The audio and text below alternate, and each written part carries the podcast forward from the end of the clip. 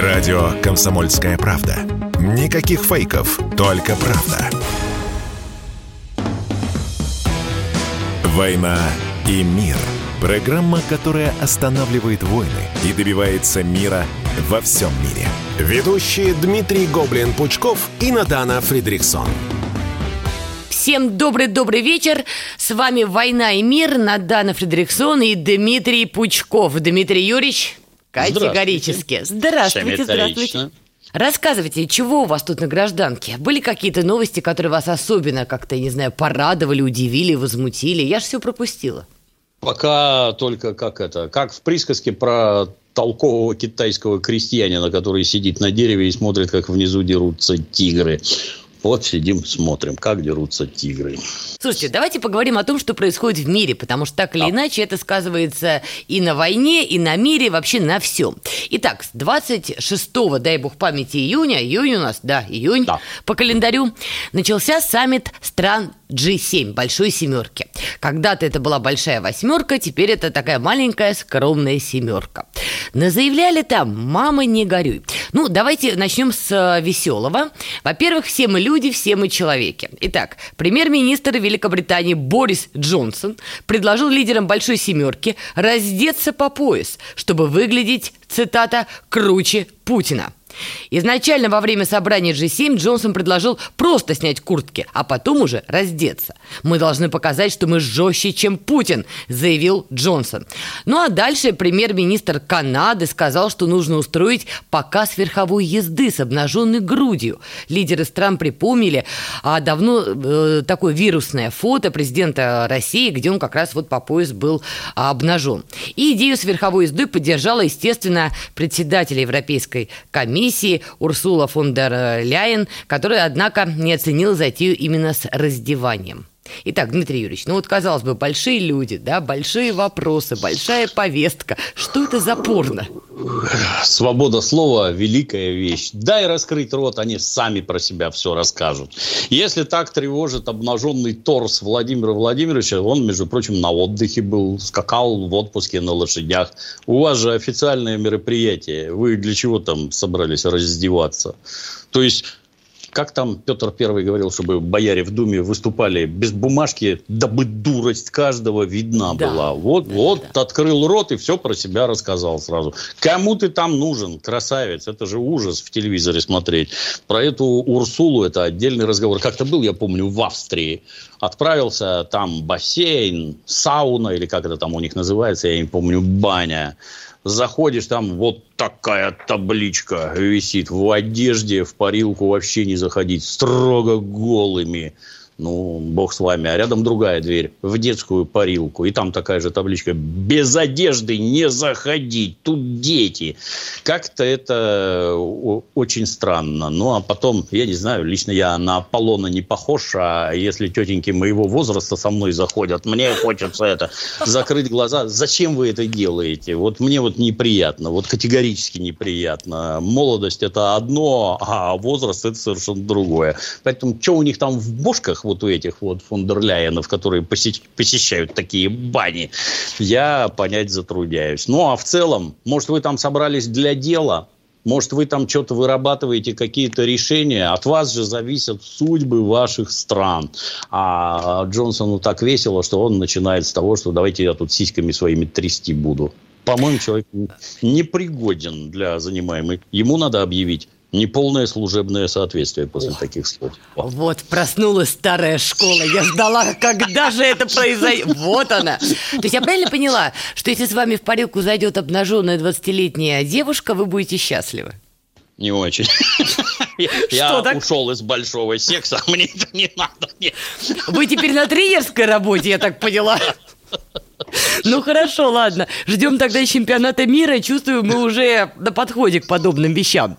Но вы не поверите, делами, делами они там тоже занимались. И вот, например, лидеры стран Большой Семерки заявили о предоставлении Украине, э, внимание, бессрочной финансовой, гуманитарной и военной поддержки. При этом Блумберг подчеркивает, что данная формулировка важна, поскольку члены Большой Семерки обеспокоены затягиванием украинского кризиса. Откуда такая щедрость, бессрочная финансовая помощь? Ну, во-первых, это слова. Что значит бессрочная военная помощь? Кому?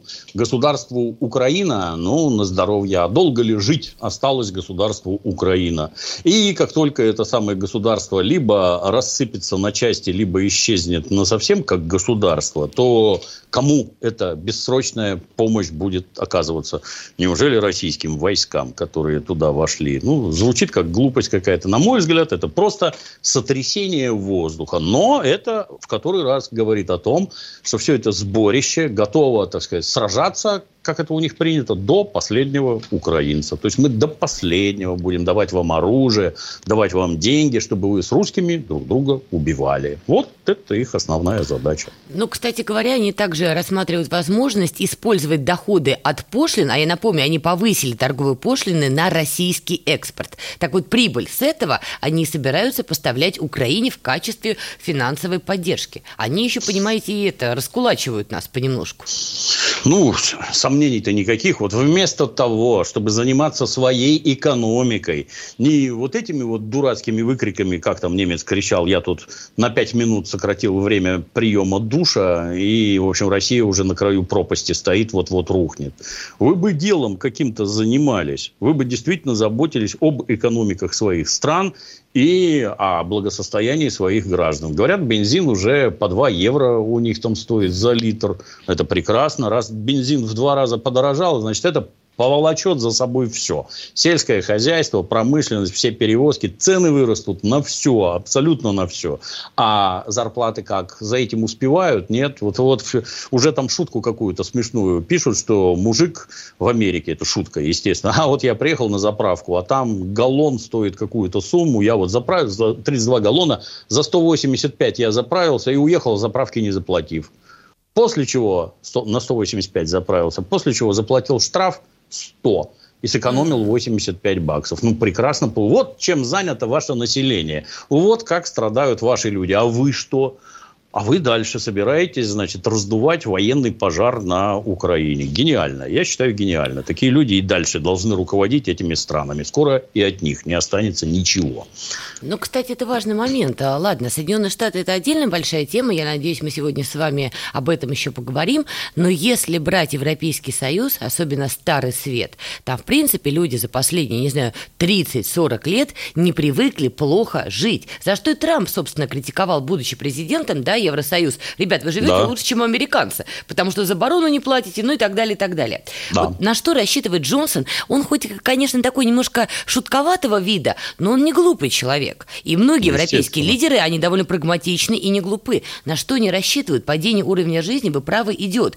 Война на Украине затянута. Они рассчитывали, видимо, как-то очень быстро закрыть вопрос. Не получилось. Так на что у них ставка? Я так подозреваю, что это как в известной приске, присказке, что жестокое время порождает жестоких людей, а мягкое время, оно порождает вот таких вот Джонсонов. Когда все вроде ни шатка, ни валка, идет нормально, и вот как-то вот из этого киселя вылезают какие-то вот такие вот бесформенные абсолютно граждане. Там, я не знаю, ни, никого из них невозможно даже воспринять как личность. То есть, если там вернуться к середине 20 века, многие не обрадуются. Ну, вот товарищ Сталин, например. Я так, вот я так и думала, я ждала. Сейчас мы по всем пройдемся. Так. Тюрьма, лагеря, побеги там, ссылка, судимости, подполье, туда-сюда. Вот, пожалуйста, вот такой получился Уинстон Черчилль.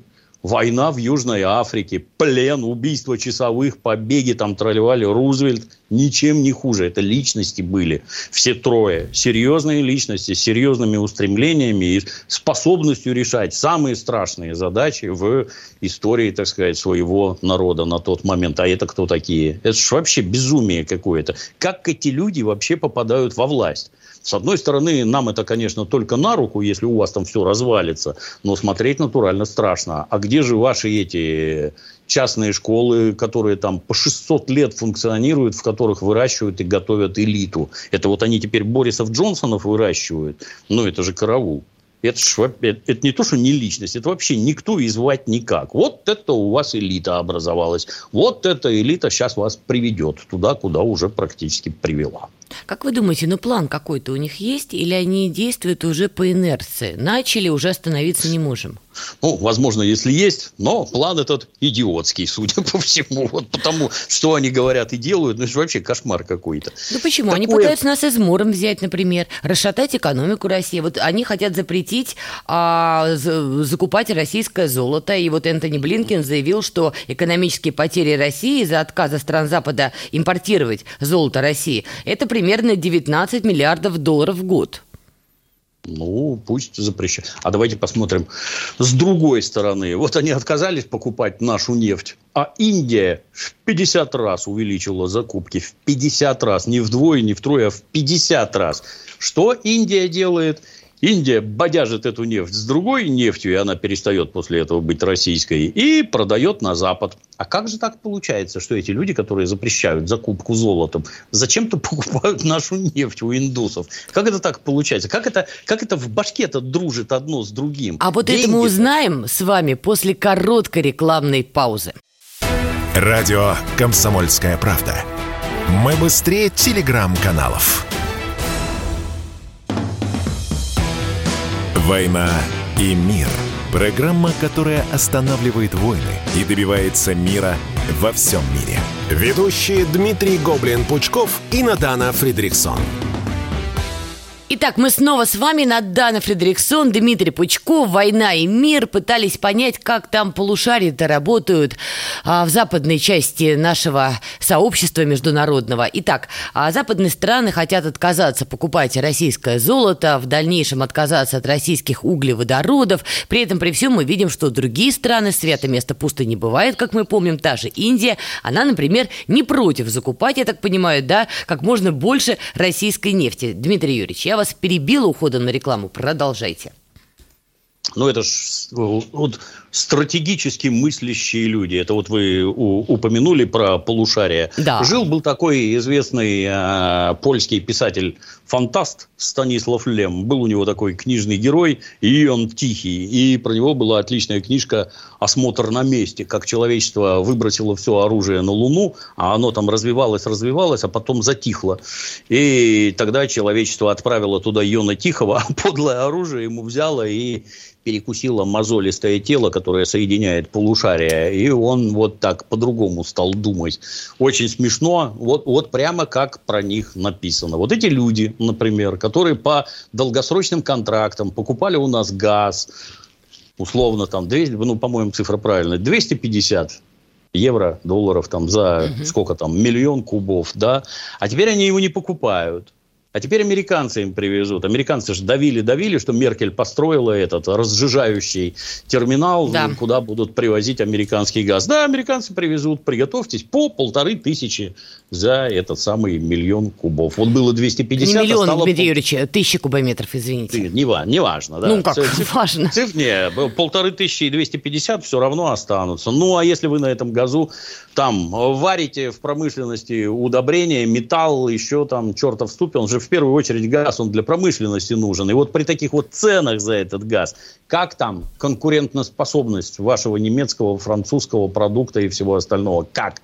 Как вы с этим пойдете на мировые рынки? Что вы там будете продавать? И что вам скажут американцы? Американцев понять можно. Американцы все это организуют умышленно, например, в первую очередь для того, чтобы капитал из этой самой Европы скорее бежал в безопасное место. То есть куда? Соединенные а. Штаты. А. Ну, естественно, куда? Тут так. ничего думать не надо. Американцам сплошная выгода от происходящего. Они не могут победить китайцев и нас. Ну, хотя бы вас, немцев, порвем на куски вместе с англичанами. Прекрасно получается. А это фон дер Ляйен. А ты-то что там делаешь? Расскажи, родная, как у тебя-то там борьба за родину идет? А никак. Вот как американцы скажут, так и идет.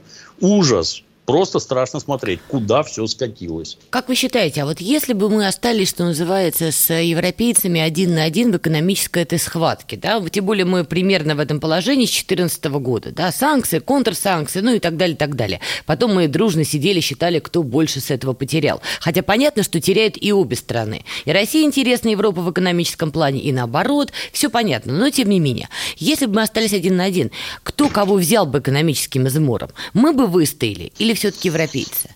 Нет, им нас не победить. То есть это ж это, это ж опять-таки любая война, это проверка, любая там, ну, когда стреляют и когда не стреляют, это всегда проверка на выносливость. То есть, если ресурсы у нас, а у вас их нет, то непонятно, а как вы биться собрались. Это, я не знаю, как две кривот осажденная крепость, в которой нет еды и воды, а вот в которой есть. И как вы собрались тут воевать, непонятно. То есть по ну, у нас с вами пятая колонна, извините, в России. Не люблю этот термин ужасно, но тем не менее хотя бы понятен, да, чтобы долго не разжевывать. Безусловно, да, безусловно. И так и у них пятая колонна своя. Не такая просто... активная, кстати говоря. Они все всю свою пятую колонну, когда им понадобилось, прижучили к ногтю «мама, не горюй». Посмотрите, Это... например, Италии, понимаете? Там альтернативное мнение, попробуй выскажи, забьют туфлями. Ну, дорогими, это, брендовыми. Это потому, что там свобода и демократия везде. Естественно, естественно. Потому что нам вот это вот с лопаты скармливают десятилетиями, и мы, как наивные дети, разинув рот, верим, а они твердо знают, как у них устроено. Ну, в общем-то, в идеале что должно было быть? Вот Германия, высочайшие технологии, культура труда, способности и все такое. Вот Россия с бесконечными, натурально бесконечными и относительно дешевыми ресурсами. Если все это, так сказать, соединить, и оно заработает, то Соединенным Штатам станет нехорошо. Поэтому Соединенные Штаты предпринимают все, что в их силах, чтобы это развалить. Например, внедряют к немцам всяческих зеленых. Угу. Это их это их пятая колонна. Она пятая, но выглядит просто совершенно не так. У нас там сплошная политизация и прочее. Недостаточно демократии у нас. Хотя куда больше, лично мне непонятно уже давно. У нас-то со свободами, в отличие от них, полный порядок. До недавнего времени был, пока война не началась. Но... Специальная военная операция, да извините. Да, именно она. А вот, вот эти самые зеленые. Что хотят зеленые? Ой, понимаете, мы вот угрозу планете несем. А давайте-ка мы закроем в Германии все атомные электростанции. Вот это да. Ну, давайте, да. А чем заменим? Вентиляторы поставим и солнечные панели. А электричества не хватает. Больше поставим вентиляторов и солнечных панелей. Не хватает еще больше поставим. А вы в курсе, сколько это стоит? А вы в курсе, насколько это выгодно? А вы в курсе, какой ущерб окружающей среде наносят ваши вентиляторы, например, и ваши эти панели, которые невозможно нормально утилизировать? Не-не-не-не, никто ничего не слушает, все продолжают ломать свою экономику. Я бы понял, когда это в рамках борьбы с Китаем происходило, что мы вот все вредные производства выносим в Китай. Там дешевле и требования по экологии не такие суровые. Пусть они там Китай Китай загаживают, угу. это тоже в рамках свободы и демократии, да, я бы понял. А потом взять и сказать, вы знаете, вот у нас все чистое, а у вас в Китае грязное. А поэтому входные пошлины будут для вас в два раза выше. И таким образом мы вам порушим экономику. Это я бы еще понял. Так они свою гробят вместо этого. Неужели сами? Никогда не поверю. Только по указке есть Соединенных Штатов. Это они организовывают все это, и они эту зеленую повестку продвигают. Причем в Европе в основном, а не у себя. Вовсе не у себя, нет. Им это это не надо в Америке. Но, коль уж мы заговорили про Европу, они давят, скажем так, Европейский Союз не только экономическими моментами, и на нас в том числе оказывают давление не только в экономическом плане, я про Соединенные Штаты Америки, но и, конечно же, в военном. У нас с вами программа «Война и мир», поэтому идеально все в этом смысле совпадает. Завтра начинается 28 июня. Саммит в Мадриде, саммит НАТО. И там а, планируется обсуждать очень важные темы. В частности, вот испанское издание пишет, союзники по НАТО готовы приступить к интенсивной гонке вооружений, чтобы превратить Восточную Европу в форт с тысячами солдат и большим количеством военного оборудования. То есть они берут Восточную Европу, превращают ее в плацдарм, по-другому уже не назовешь, и при этом начинают гонку вооружений. По сути, нам предлагают в эту историю, я так понимаю, вступить. Но мы же помним печальный опыт Советского Союза. Гонка вооружений, в общем-то, ничем хорошим для Советского Союза не закончилась. Они пытаются повторить этот дебют, скажем так. Пока что все это сотрясение воздуха. Что там у них с экономикой, смотрим, какая у них инфляция и что у них куда рушится. Падать начнут в этой самой Германии, например, целые отрасли промышленности после отключения российского газа. Отрасли. Когда граждане из БАСФа увоют, что придется закрыться, ну, это не шутки. А дальше кто там у вас там? Какой-нибудь ИГ Фарбин Индустрии? И кто еще? Ваши Мерседесы, БМВ и все остальные как будут себя чувствовать? Вам кажется, что вы там, ну, гонка вооружений. На это деньги нужны. Огромные деньги. А вы действительно можете вот столько тратить при таком положении в экономике? Я что-то сильно сомневаюсь. Пока что мы смотрим на Украину и видим, как происходит там. Например, нужны десятки тысяч гаубиц. Они присылают сотню, из которых половина не работает сразу. Вот под эти крики, какое там высокотехнологичное оружие, говорят, из нее там после трех-пяти выстрелов отваливается прицел оптический, так называемая панорама от большего количества выстрелов ее вообще в ремонт гнать надо. Их и так уже там половина либо уничтожена, либо в ремонте. И вот это ваша помощь. Спасибо огромное. Снаряды где брать, как это все подвозить и прочее, и прочее. Ну и при этом, конечно, отдельно прекрасно, что это же, как мы знаем, НАТО, это же миролюбивый блок. О, да. Он же никак он же никому не угрожает вообще. А тут вот уже не таясь... Это вообще прикольно, как вот рухнули все завесы, содраны все маски, и уже никто никуда не прячась рассказывает, чего же они на самом деле хотят. Ну, здорово, да, продолжайте вооружать всех вокруг, продолжайте способствовать убийству граждан Украины и Российской Федерации. Молодцы, молодцы. Ну, вот эти вот гаубицы, кстати, три топора, М3 семерки, да, они не самоходные, там им нужно постоянно техническое обслуживание, автосервиса рядом, как вы понимаете, естественно, не завалялось, это все надо гнать как минимум до Польши, но тем не менее, когда они все-таки работают, вот по Донецку как раз идут прилеты из трех топоров, и вот это 150 155-й калибр, от него разрушений гораздо больше. Страдает мирное население в Донецке. Это им на голову все сыпется. Донецку, Макеевке, Горловке и. И вот э, мирные жители ощутили на себе, что такое вот это вот а, гаубица М3 семерки. Но, тем не менее, они собираются, я так понимаю, зайти все-таки дальше, потому что заявление про гонку вооружений и превращение Восточной Европы, по сути, в плацдарм, это же еще и в пику Старому Свету делается, потому что там Франция Германия что-то про армию свою заявляли, да? Было дело? Самостоятельность проявляли? Да, ну, вот, да, да. Вот теперь им будет не до самостоятельности. Давайте продолжим все эти темы, но после небольшой, короткой рекламной паузы. Вы слушаете радио «Комсомольская правда». Радио, которое не оставит вас равнодушным. И это вселяет, честно признаться, такую не пропагандистскую, а человеческую очень уверенность, что все будет хорошо, не без проблем и сложностей, но будет.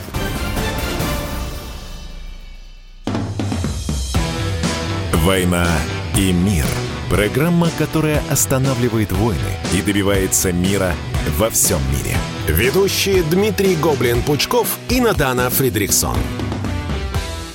Дональд Трамп им говорил, что они там зажировали, они очень хорошо живут, потому что их охраняют и обороняют американцы. А вот теперь они хотят построить собственную армию. То есть это набрать должное количество личного состава, этот личный состав обеспечить должным количеством военной техники, э, боеприпасов и прочее, и прочее. Потому что вот сейчас они говорят, что у них, боюсь наврать, но цифры примерно такие. А вот у них там 600 танков в ФРГ, а на танке там, я не помню, на, на каждый там по 11 снарядов всего. Вы как воевать собрались? А сколько это стоит, вы представляете? Вместо того, чтобы обеспечивать там людей нормальным уровнем жизни, ну давайте танки строить. Давайте, давайте. Сейчас посмотрим, что там будет. Голос, который вы сейчас слышали, принадлежит Дмитрию Пучкову, потому что, друзья, у нас с вами программа «Война и мир», и мы продолжаем. Вот этот голос за кадром, те, кто нас в Ютубе сейчас не видит, принадлежал как раз-таки неповторимому Дмитрию Юрьевичу. А, спасибо. Ах, пожалуйста. Ну и тут я за компанию Надана Фредериксон так потираю, значит, пальчиком ладошку тоже где-то затерялась. Мы, собственно, просто продолжаем с Дмитрием Юрьевичем тему а, саммита НАТО, который будет 28 июня, и там в том числе речь идет про то, что превращать Восточную Европу в такой большой плацдарм. Ну и кроме того, как уже пишет даже западная пресса, новая концепция НАТО, по сути, обнуляет связи с Москвой, и Россия будет обозначена как прямая угроза безопасности. Ну, слушайте, я понимаю, что пока это все заявление, риторика, нагнетание повестки и прочее, прочее. Но хочется понять, они это нагнетают, чтобы выйти на переговоры переговоры или в принципе, в принципе, с учетом внутренних экономических проблем? С учетом того, что сейчас идет передел многих а, сфер влияния, может быть, они готовы уже к большой войне? Обратимся к историческому опыту. Две мировые войны, ну, такие уже серьезные, случились в 20 веке. Обе мировые войны были организованы самыми передовыми демократическими державами, носителями свобод и прочее, и прочее. Высочайшей культуры и все остальное. Для чего? Таким образом, они решали свои экономические проблемы промеж собой. Мы-то так это, мы, Россия, Советский Союз, мы периферийная империя, мы не входим, так сказать, в круг этих европейских стран.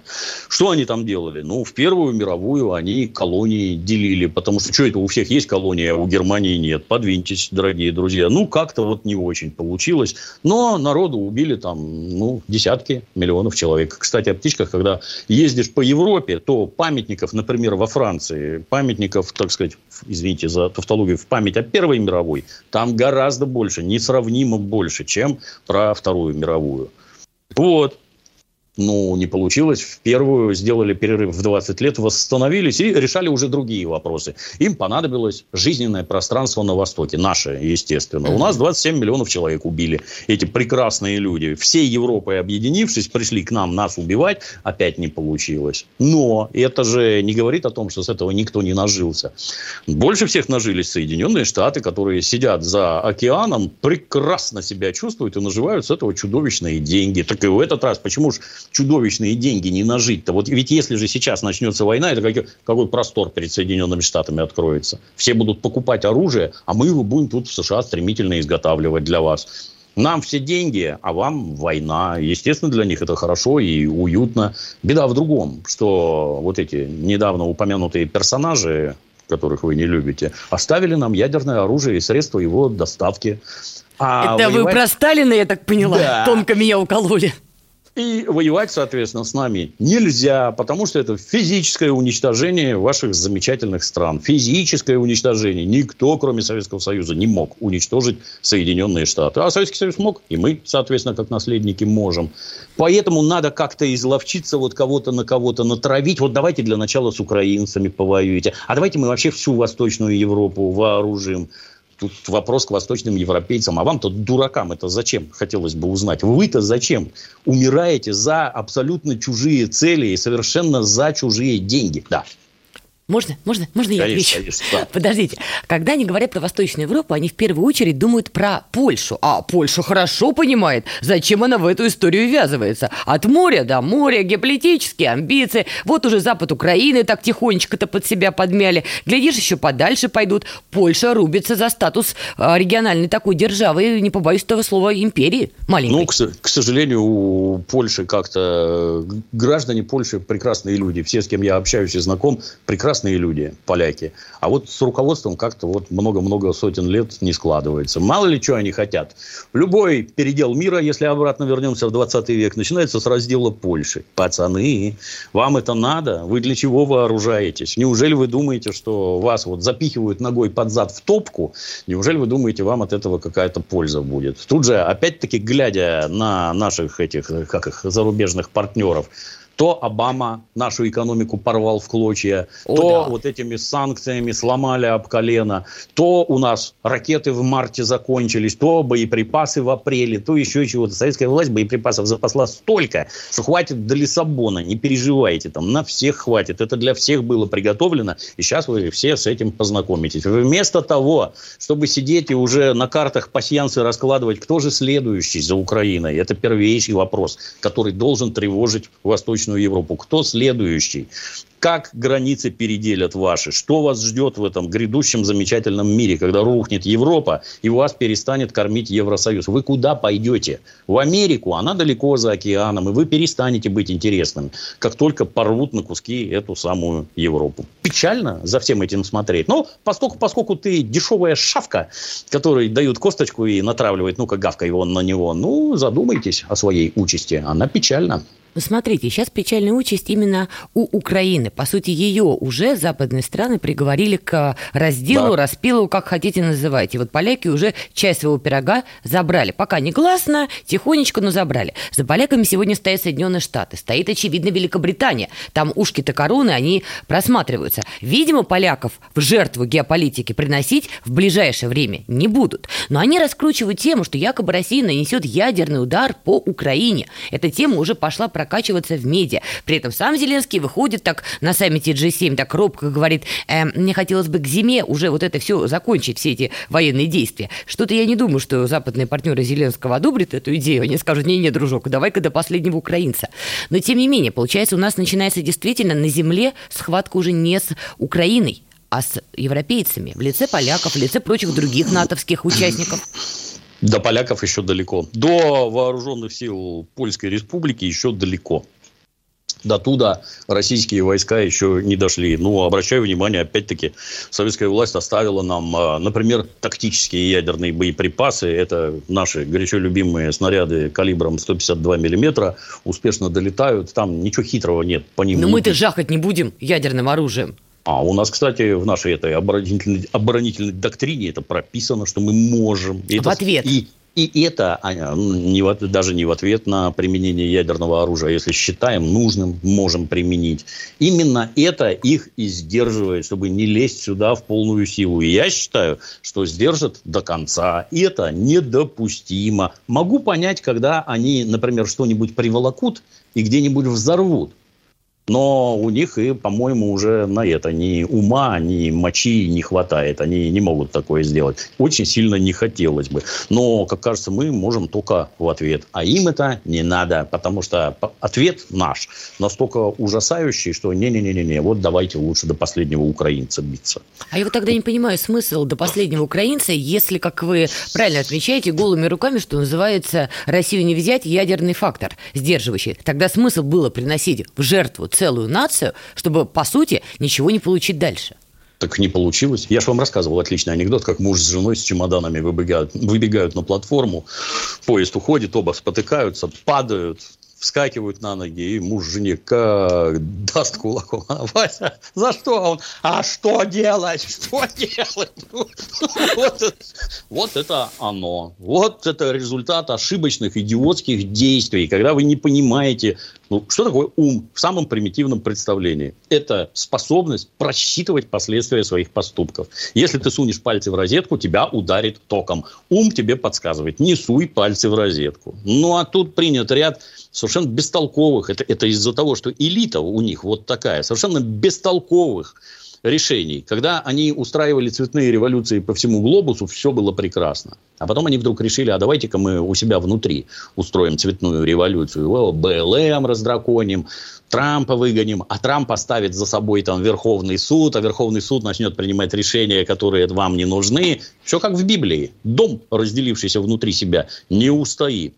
И в результате, кроме идиотской внутренней политики, это тянет за собой идиотскую внешнюю политику. Вы вообще соображаете, что вы делаете? Как им там Владимир Владимирович говорил? Вы сами-то понимаете, что вы натворили? Нет, не понимают и продолжают дальше. А это ошибка. Так делать нельзя. Вы хотите военным путем? Военным путем решиться вот так. Хотите договариваться? Давайте рычаги воздействия у нас. Давайте переговариваться. Только рычаги у нас. И вы не с папуасами с какими-то разговариваете, там, с раскрашенными физиономиями, а с нормальными людьми, которые твердо понимают, что они делают, имеют конкретные цели перед собой. А вы? А мы нет. А мы вот, вот так страшно смотреть-то. Это же, понимаете, я как советский человек, у нас-то в головах вот Запад, так сказать, стереотип, умнейшие люди, ведут страну туда, куда надо, обеспечивают высокий уровень жизни, трали-вали. Так оказалось, что вы высокий уровень-то, нам, правда, говорили, но мы не верили. Вы обеспечиваете себе за счет грабежа окружающих. Нечестного совершенно. Натурального неоколониального грабежа. И вдруг все посыпалось. Почему? Да потому что вы бараны. Потому что вы занимаетесь какой-то фигней непонятной. То у вас тут ЛГБТ, то у вас тут какие-то меньшинства. А с большинствами-то как? Страна, она из большинства состоит. Вот про большинство и американцев, вообще что у них внутри там происходит после короткой капиталистической рекламной паузы. Радио «Комсомольская правда». Никаких фейков, только правда. «Война и мир» – Программа, которая останавливает войны и добивается мира во всем мире. Ведущие Дмитрий Гоблин-Пучков и Надана Фридрихсон. Мы снова с вами. Дмитрий Пучков, Надана Фредериксон. «Война и мир». О многом сегодня уже поговорили. Ну, в общем, на нас уже идут экономической войной, пытаются пойти уже классической войной. Еще раз напоминаю, 28 июня саммит НАТО в Мадриде. Ну, будут озвучены какие-то громкие слоганы, лозунги, заявления. А дальше, как говорится, будем наблюдать, что из этих слов станет действительно реальностью. Хотя, с другой стороны, да, Украину они уже в жертву принесли, и целую нацию фактически фактически сделали, ну, вот такой вот жертвой своих геополитических амбиций. При этом, при всем, в самих Соединенных Штатах все не слава богу. Там тень Трампа продолжает ходить по этим самым Соединенным Штатам и пугать благородных демократов, включая самого Байдена. Вот, в частности, Верховный суд а, провел по сути, водораздел между демократами и республиканцами. Решение Верховного суда отменить на федеральном уровне гарантии права на аборт, отдав этот вопрос на усмотрение штатов, ну, вызвало просто бурю эмоций. При этом Трамп вышел на публику и сказал, друзья мои, ну а чего? Это мое наследие. Эти судьи были поставлены при мне, они республиканцы, вот они приняли это решение. В результате сейчас Америка сходит с ума. Ну как так лишили такого права? Как вы считаете, это управляемый, продуманный хаос? Понятно было, что вызовет такую реакцию? Или они уже настолько заняты своими разборками демократы против республиканцев, что не обращают внимания на последствия внутри Америки? Никак нет. Это сделано специально в рамках разборок между республиканцами и демократами. Это нельзя разделять. Это они друг друга душат, и в рамках этого удушения вот принято такое решение. Следует знать, что тема абортов в Соединенных Штатах в политическом поле вообще никогда не обсуждается. Вообще категорически запрещено задавать такие вопросы там кандидатам куда-то. Это не то, что дурной тон, а вообще за гранью всяких приличий. Нельзя про такое говорить, потому что это просто не то, что разорвет общество, а натурально взрывает. И сделано это да. специально. Специально. Товарищ Трамп, напустив своих людей в Верховный суд, ну а что вы хотели, такая демократия у нас, вот такое решение решение приняли. Ну и вот вам, пожалуйста, Соединенные Штаты встали на уши. И дальше будет только хуже. То есть, если они уже идут вот на такие вещи, которые никогда, так сказать, в повестку для обсуждения не включали, а давайте поговорим об этом. Ну вот, смотрите, чем сейчас все это закончится. Наблюдать, ну, натурально страшно. Вы что делаете-то? Это ж ваша страна. Я понимаю, когда вы эксперименты, опять-таки, на условных папуасах строите, это можно понять, как-то это осознать, что есть какой-то здравый здравый расчет. А у себя-то вы это зачем делаете? Не понимаете, чем это кончится? Ну, там все как-то, вот в моем разумении, оно все катится к гражданской войне. Вот с неизбежностью. Просто. Мы так думали, когда был пик БЛМ. Но, как видите, они смогли потушить это костровище.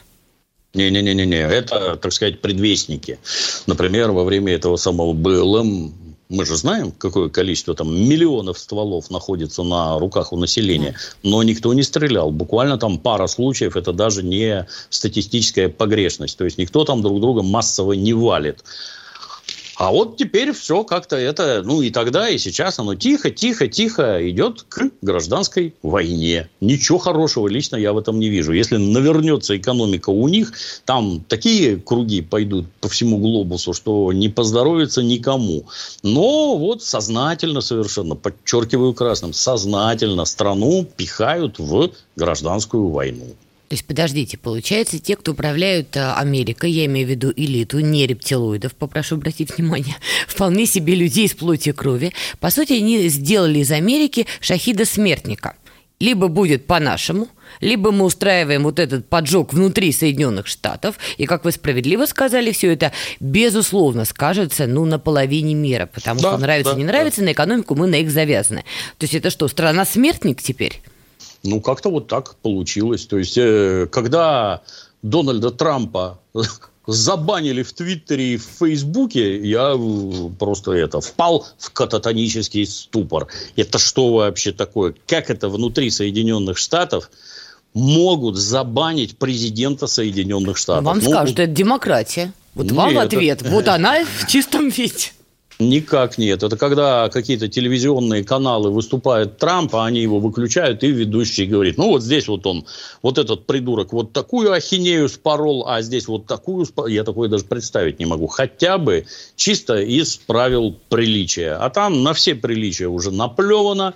И эта самая политическая борьба перешла уже в портер, и вот этот визжащий клубок катается по полу, во все стороны летит шерсть, слюни, сопли и все. А мы за этим наблюдаем, соответственно, безобразие. Но из того, что вы говорите, понимаете, ставки сейчас очень-очень высоки. По сути, по сути, сейчас давайте Китай немножко за скобки вынесем, это просто да. будет отдельной большой темой. Давайте пока оставим фигуры, которые есть. Соединенные Штаты, Европейский Союз в том или ином виде, да, и Россия. Вот мы втроем сидим, играем одну партию шахматы на троих. А есть внутренний фактор, потому что нас пытаются экономически расшатать, нас пытаются изнутри расшатать, плюс угрожают, бряцают оружием. Примерно то же самое происходит в отношении самих Соединенных Штатов и в отношении Евросоюза. И дальше действительно возникает вопрос, кто первый даст слабину. Я так понимаю, что американцы тут в наиболее выгодном положении. Повторюсь, если рухнут они, как вы сказали, да, рухнут все остальные. Получается, их добивать никто не будет. Соответственно, все стрелки переводятся на нас. Ну, а это добивать их никому и не надо, в общем-то, по большому счету. Как в э, анекдоте про, кто там, хирург говорит, резать надо, товарищ терапевт, а вот хирург сказал резать. Встань на табуретку, ну-ка спрыгни, видишь? само отвалилось, а им бы резать только. Ну, нет, Европа, она, с моей точки зрения, она категорически не самостоятельна. Ее третьей стороной рассматривать нельзя. Это марионетка, ну как, не марионетка, а кукла, надетая на руку, на руку США, делают то, что говорит США. Ну, то, что мы остались, так сказать, противостоять, ну, тут вопрос в известной, так сказать, плоскости. Пока толстый сохнет, худой сдохнет. Наши Есть граждане, да, да, наши граждане, вот нас в Советском Союзе учили, ничего не бояться, любые жизненные трудности, ну что там у тебя, соль, спички, хозяйственное мыло есть, что ты, что ты плачешь? Нормально, переживем и это, а у них как? Вот у них там что-то пропало из продажи детское питание. Там истерика из, Европы уже везут самолетами. Так и мы такие же стали, Дмитрий Юрьевич. Нет, Советские люди, такие. я с вами согласна. Но нынешнее поколение расстояние другое. В настоящий момент лично я наблюдаю полное единение, так сказать, партии и народа, как это было когда-то. Народ всемерно поддерживает специальную военную операцию. Все, так сказать, это не, не то, что затянув пояса, но никакого нытья лично я в интернете не вижу. Есть дурацкое нытье, но основная масса строго на правильной стороне, да, давайте, да, вот так вот сложилось, да, давайте будем биться. Все яростно собирают деньги, все теперь загоняют помощь на Донбасс. Ситуация там крайне сложная, никаких иллюзий никто не питает. Там очень и очень тяжело, там гибнут люди. Но население все это всемирно поддерживает. А так как у них нам мороженое не дали, мы в атаку не пойдем, ну, пока у нас такого, слава богу, нет. А куда делись-то, кстати, наши главные деятели сопротивления, назовем это так? Ведь еще пару месяцев назад, это медийно, по крайней мере, да, шума-то было, мама не горюй, Пупкин против, а не знаю, Иванов против, Петров против, кто эти люди, непонятно, но они против, и все это как-то педалировалось. Почему все затихло-то? А не взлетело совершенно. Только вот вчера они были лидерами общественного мнения, и вдруг оказалось, что их мнение нафиг никому не надо. Вот Юра Шатунов помер царство ему небесное, да. и, вс- и всенародная скорбь, безо всяких преувеличений. Люди его любили, и людям очень жалко, что он ушел. А вот Андрей Вадимович Макаревич уехал, да плевать на тебя сто раз. Или какой-нибудь там этот, как его забыл, который ногу свело, сочинил там какую-то чушь. Да и на тебя плевать, и на Гребенщикова плевать. Не хочешь с нами жить, ну вали отсюда. Вот такие настроения царят в обществе. И ты попробуй теперь из-за бугра на это самое общество вещать. Будет оно тебя слушать или нет. Я подозреваю, что больше нет. Народ как-то в страшных событиях, он стремительно взрослеет, когда становится понятно, кто за кого, кто на чьей стороне. А вы не думаете, что это затишье перед бурей? Так же, как и на украинском направлении, сейчас есть мнение, что основные силы Украины, ее там западные кураторы, они концентрируют в Славянске, поэтому сейчас Зеленский дает приказ, давайтесь, отступайте, бог с вами, да, что называется, что вот там готовится такая большая история. То же самое и здесь, это затишье. Я очень сильно, э, некоторым образом, человек, когда, когда-то я в армии служил, то есть вот у них войска самые боеспособные, самые подготовленные части сосредоточены были на Донбассе. И сейчас сосредоточены. Да, они 8 лет воевали, да, они воевать умеют, могут и все такое. Ну вот, идут боевые действия. Вот их там тихо-тихо перемалывают. Самых хорошо обученных, самых мотивированных там туда-сюда. Ну, прекрасно, вот перемололи. Мы же многократно слышим от пленных, они говорят, что нас офицеры бросили no. и убежали. Почему такое происходит? Не потому, что украинские офицеры трусы. Это происходит потому, что офицеров мало, и они нужны для того, чтобы подготавливать следующие подразделения. А значит, подразделения давно уже выбиты. Потому что теперь давай хватаем какую-то территориальную оборону, мужиков там за 50 возрастом. Давай пригоним их сюда, офицер их немножко потренирует, опять бросит в мясорубку, а сам уедет. Потому что следующих надо готовить. Офицер очень ценный кадр. Это американцы их такому учат. Очень ценный кадр. Так эти-то, которые там полегли, они не оживут. И если вы туда гоните территориальную оборону, не надо рассказывать, что где-то там у вас затаились какие-то гвардейцы. 10 десантники. секунд. Так думаете, да. не затише перед бурей, накал на спад Нет. идет? Все точно так же их будут молоть, молоть, молоть. А потом все это рухнет просто-напросто, потому что других уже просто нет. Но вот. когда это рухнет, мы все это радостно обсудим в программе «Война и мир» на радио «Комсомольская правда». Дмитрий Пучков, Надана Фредериксон. Обязательно услышимся. «Война и мир» – программа, которая останавливает войны и добивается мира во всем мире. Ведущие Дмитрий Гоблин-Пучков и Надана Фридриксон.